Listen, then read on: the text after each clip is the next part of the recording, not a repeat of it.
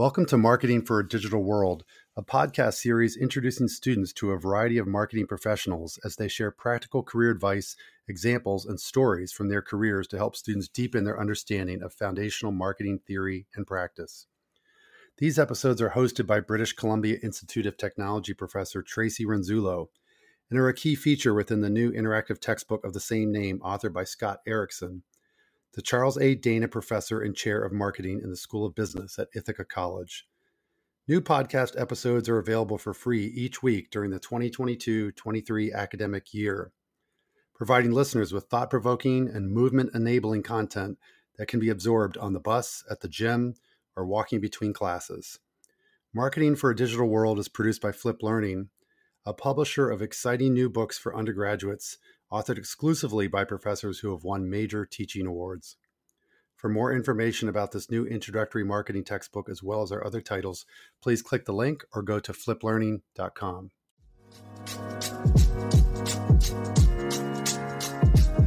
So, Stephanie, let's move a bit into data because data is so intertwined with understanding your customer. And you talked before about your strength with respect to numbers and understanding data and more importantly, using that data to be super helpful from a marketing perspective. So, can we talk a little bit more about the data that you feel is most important to collect? You know, how you collect that data and how you use that data, because there is such a thing as too much data. There's so much information out there. So, how do you narrow down what's really important? And I'm sure that takes time. It takes time, and I think it depends on what it is that that you're doing that you need data for. Mm-hmm. The, the the counsel I give on data is, especially as a marketer, is you know let let data kind of lead and guide, but you got to be careful not to get stuck in analysis paralysis because if you spend all your time analyzing data and looking constantly and digging and digging and digging for the answer, you're never going to get anything out the door. And the best data is actually just pure results. So use the data to maybe narrow in and figure out what it is you want to test and go after and try and then read the results on that and put it into market. Um, at least in my world where i can do digital marketing and i can put things live in the app i can do a lot of email and push notification testing and sms and all that where i can actually get results. If you're doing something like different forms of advertising you're going to maybe have a little bit of a longer tail to read data and performance. You might have to make a lot of inferences. It, it really depends on on the channel Mm-hmm. Um, the one thing I would say is before you do any marketing tactic is think about am I going to get any data back from this? And what is the data I need to be able to analyze it to be successful? A lot of times what happens is I see there's a lot of marketing tactics that are put out, especially in, in non-digital, you know, non one-to-one. And you know, even think about I'm gonna I'm gonna do a you know a, a tactic on social media, but there hasn't been any thought to well, how are we going to measure this? Are we just going to measure it based on the number of people that interact? Are we going to figure out how it had an impact to sales? Like you kind of need to go in and say, or are we just saying we're doing this for fun and we're not going to be able to measure it? Like you have to have, you have to have some sort of, you know, thinking about that up front. Um, in all of my jobs I've ever had, I, I've gotten a mix of daily reporting. Um, I've gotten a mix of weekly, monthly, and quarterly and you know my daily reporting is just uh how am i trending? Any red flags? Like did some did for some reason did like no one go to the mobile app yesterday? Did nobody interact with the loyalty program right? Did nobody like you just get your daily reporting as like a pulse like it's like quick. So you don't want too much data because you can't read too much data on a daily basis. Like mm-hmm. something every every morning for 10 minutes i can look at okay like trends then your weekly reporting is a, is a is a view on that in terms of okay are, are things going well or not well and then when you get to your monthly and your quarterly reporting is where you're really starting to package up all the data to think about your strategic plans and what needs to change mm. but in the type of business I run, you cannot wait for monthly or quarterly reporting because you can't be blind to what is happening. Like you need to know on a daily basis, you know, are things trending okay? Um, and that's a mix of both quantitative and then I try to get a little bit of qualitative feedback as well. In my area, I'm always looking at things like app reviews and you know mm-hmm. customer feedback that they put in the mobile app, um, just to kind of real time hear what happened. Did we run a promotion yesterday and they're confused going on social media and, and seeing feedback? because you know if i have to wait for maybe a customer care team to package up hey over the course of the month here's everything we heard it's too late. I, I need so some of it can just be anecdotal. Like there's no stats. Like i can tell uh, there's chatter on social about this and people are confused. I don't need any report. Mm-hmm. so you know data takes takes many forms but i counsel all marketers. Think analytically but also think fast and, and make a decision. And if it doesn't work, pivot and fix it later. It's, there is such a thing as, you know, the fail fast and fantastic failures within reason, right? How mm-hmm. much are you spending and are, is it okay if it doesn't work? The great news is when you work in things like membership and digital marketing and, and direct mail, it's a testing, it's a testing discipline. And so you are meant for things not to work. That's why you test. I had a great leader at American Express and I remember he would, you know, every week we'd have our staff meeting and he'd ask people to talk about what are your wins of the week and what are your fantastic failures. Because he said, if everything you test does well, you are not being aggressive enough. You have to say what didn't work because it shows you're you're pushing the needle and pushing your thinking. Yeah. That's great piece of advice. I love that. Fantastic failures. So do you have an example of maybe something that you tried at Dunkin' that didn't work? Yeah, I mean, there's a lot of things. We've tried a lot of promotions, you know, that didn't work, that consumers found confusing. Um, you know, we've launched maybe features in the app that that we needed to redesign. Um, you know, you know that that they found confusing. You know, if we're going to make a big enhancement, we've done the research up front to know this is what we need to do. Mm. Sometimes where you need to pivot is in the devil is in the details, right? When you talk about designs, language is confusing sometimes you need to you need to walk you need to walk those those things back. Um, so you have to look at again what is the risk right versus the versus the the reward. Um, but there's just too many to count. I mean you know we're always trying things and some of them work some of them don't. And, and every month i review with my team all the stuff that we've done and i ask them for traffic lights red yellow green. Red was this promotion hit all of our metrics did great. Green is we hit some of our KPIs and not others. And red was knew we do we would not repeat this.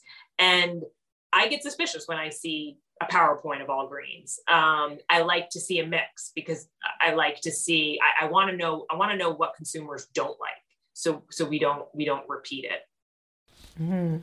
Now, can you um, give a bit of an example, maybe, um, Stephanie, of how what you've learned from a specific campaign. It could be any campaign where there was a key piece of data that you learned something new that gave you some kind of insight into making that campaign better in the future. Something maybe that you had a hunch of that um, you know you were able to actually go back and see that that in fact was the case or maybe that wasn't the case at all. Something you thought about a customer or a customer group that didn't prove to be true or that you thought, wow, that is something amazing that we didn't know before? Yeah. So, you know, one of the things for a brand like Dunkin' is everyone comes in the morning. And we really want to, you know, trying to drive people who came in the morning. Can we get them to come a second time and come in the afternoon for sort of like an afternoon mm-hmm. coffee break? It was a it was a really big opportunity for us. Um, so we developed some promotional ideas um, to say how do we get people to come in the afternoon? So the first time we tested we just ran an afternoon promotion and said hey come in the afternoon and you know um, you know you could get some sort of discount. And it did it did okay. It did okay. Not great. So then what we decided to do was say well wait a minute. Like maybe we're casting too wide a net. To my point about segmentation before if we're sending out a promotion to people who maybe only come to Dunkin', you know, maybe once on the weekends, trying to get them to now come in the afternoon during the week is just too far of a stretch. So instead, what we narrowed in and said, okay, we're going to run a promotion and say, if you come to Dunkin' in the morning, then we will get you a bounce back the same day to come back in the afternoon with a much richer discount. So we hmm. narrowed in the audience so we could give a, di- a richer discount.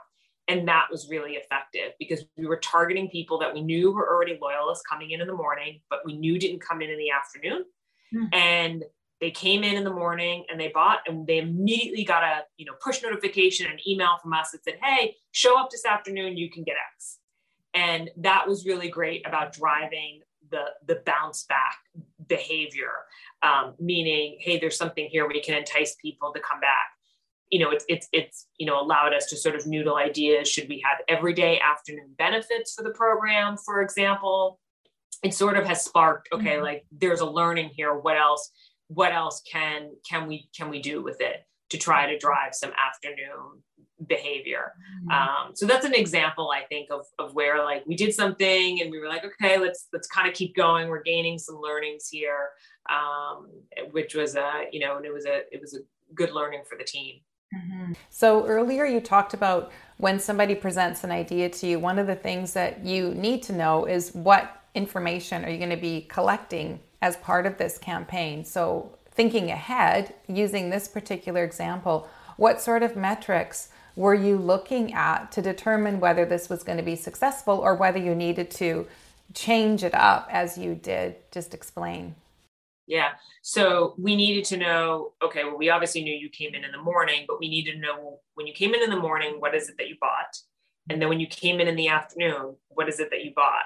Um, meaning, for example, are you someone who comes in in the morning and just buys a single cup of hot coffee? Or are you someone who comes in the morning and you buy a coffee, a sandwich, and a hash brown? And then when you came in in the afternoon, well, did you actually buy coffee or did you end up buying a donut? Um, did you buy a coffee and a donut? Right. So getting actually the purchasing behavior out of that was key because if we found that everyone who came in the afternoon actually didn't end up getting maybe a drink, they ended up getting like a donut, for example. Well, then you want, when you repeat this promotion, you want the hook to be more around food and not necessarily around drink.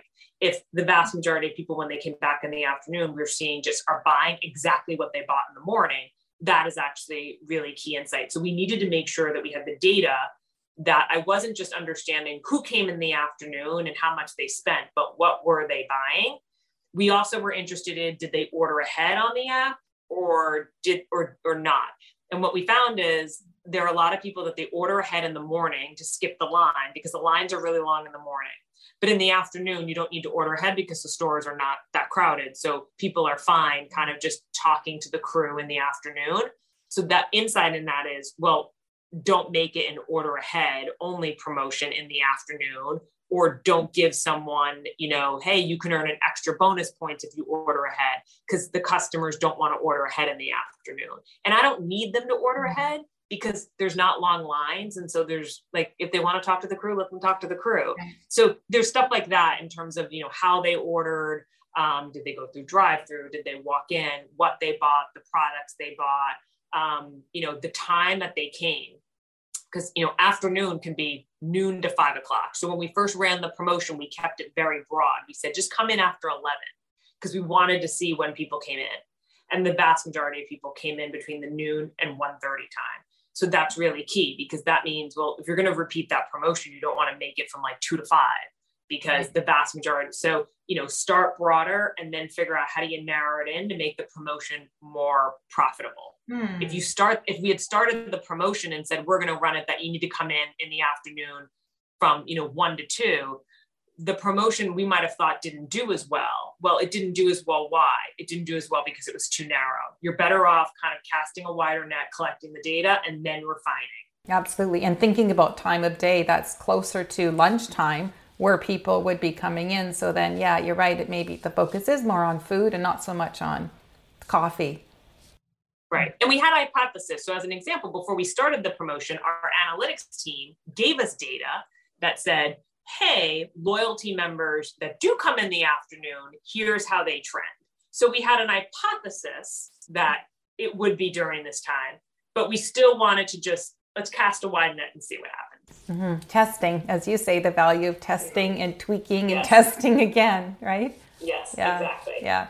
So, Stephanie, thinking about all of this data that you have on your existing customers, how can you use that data to go out and acquire new customers? Are there specific things that you know are going to help you be more successful in new business based on what you know about your existing business? I mean, absolutely. We know we know that um, in a, you know for some of our brands you know to get some to get somebody in it typically has to be you know you know is there a product that very much interests interests them so we take all the data we have to say what are the type of products we should be we should be using when we're doing acquisition marketing for example right Um, in a case like Dunkin', is it donuts versus coffee? Um, you know, in a case like Arby's, what type of sandwich are you showing? In Sonic, is it, you know, is it drinks, right? Um, you want you want to think about that. You also want to think about the channel you're in. So if you're doing, let's say, a billboard a TV commercial, you might have very different type of language and marketing than you're talking about if you're on social media or digital marketing. And so it actually might end up being different. And that's something my team works very closely with. Depending on the channel that we do the acquisition marketing is, our messaging could be very, very different. Um, and we, again, take all of our past learnings and performance to eventually, you know, figure out what works. Uh, we can do a lot of sort of marketing on Facebook ads and, you know, do, you know, a lot of permutations to decide what works. Mm-hmm. And then from that, you can sort of use that across a lot of digital channels right? You can sort of use, you know, Facebook as a good as a good testing ground uh, for that. Um, so it, it's it's constantly evolving, um, and you know, you just have to know your business. You know, what is successful? What makes your business successful? Acquire customers for what makes your business successful, mm-hmm. right? All your existing customers, what are they buying? What do they love about your brand? That's what you should generally be using to acquire new customers right. you know i always say we don't we don't go we don't go you know too niche or too broad you know it'd be nice to know well this prospect is really more of an espresso drinker and not a hot coffee drinker or this person's an ice drinker versus hot this person is into donuts like it would be helpful if i knew all that information to get your marketing exact and we're heading there that we can do that but do i have to do that not necessarily i can probably just have an ad that shows an espresso drink and a hot coffee and a donut and show all three and be covered. So, you know, again, you have to you have to sort of look at the business that you're in. And again, I'm talking in our world, we only have, you know, you know, you know, you know, 50 products. If you're a retailer and you have millions and millions of products and dozens and dozens and dozens of category lines, this answer would be very different mm. because now you don't want to be showing someone marketing for lawnmowers when all they care about is fashion, right? It, the, the bar is much higher. Um, same thing when I was at Starwood, you know, you don't want to maybe show someone beach photos when they're all into skiing or vice versa, mm. right? So it, it, de- it definitely, it definitely depends um, on the brand you know how how fine you need to go with this mm-hmm. Mm-hmm. it's interesting so given all that information stephanie collecting all of this data and storing data on customers can we talk a little bit about the privacy side of that because there is so much out there about trying to protect consumers privacy so what lengths do you go to to collect information and balance that with a customer's right to their privacy. And really, is there such a thing once somebody downloads a mobile app? Is it just sort of free for all, or are there limitations around what you're collecting? Well, I mean, one, we have we make sure we're all in compliant. We have all of our, our legal terms, and you know, we do ask permission to market to you. Um, you know, to send you emails or push notifications or or or any of that and we're only collecting in our mobile app the level of information that, that we're very upfront about what we're collecting. If we're asking you obviously we need your phone number for security purposes. We don't sell that information but we do need it for security purposes for multi-factor authentication. Um, we like to know it's optional but we like to know your zip code because so then we can serve you up offers that are that are in your region. So you know we're not in in in my world we don't collect you know home address for example. We because we don't need that. I'm not sending you your um, your direct mail. There's a lot of information out there across a variety of third parties that have a lot of information about customers around your interest and what you like to buy and that third party data is available. Um, but you know it's a matter of is it useful or or not to you? But the data we collect we're absolutely upfront about what we collect and taking it a step further you know there are there are consumer protection laws that consumers can call us at any time and say i would like my data completely mm-hmm. stripped. And and we will completely strip all their data from our system if they would like if they would like to. So um, you know same thing. I mean that's why when we're all on websites and we have the you have to accept cookies right at the moment because you basically have to consent to yes i know you're sort of tracking where i'm clicking and looking and that information is used obviously for for remarketing purposes but consumers are now are now given a choice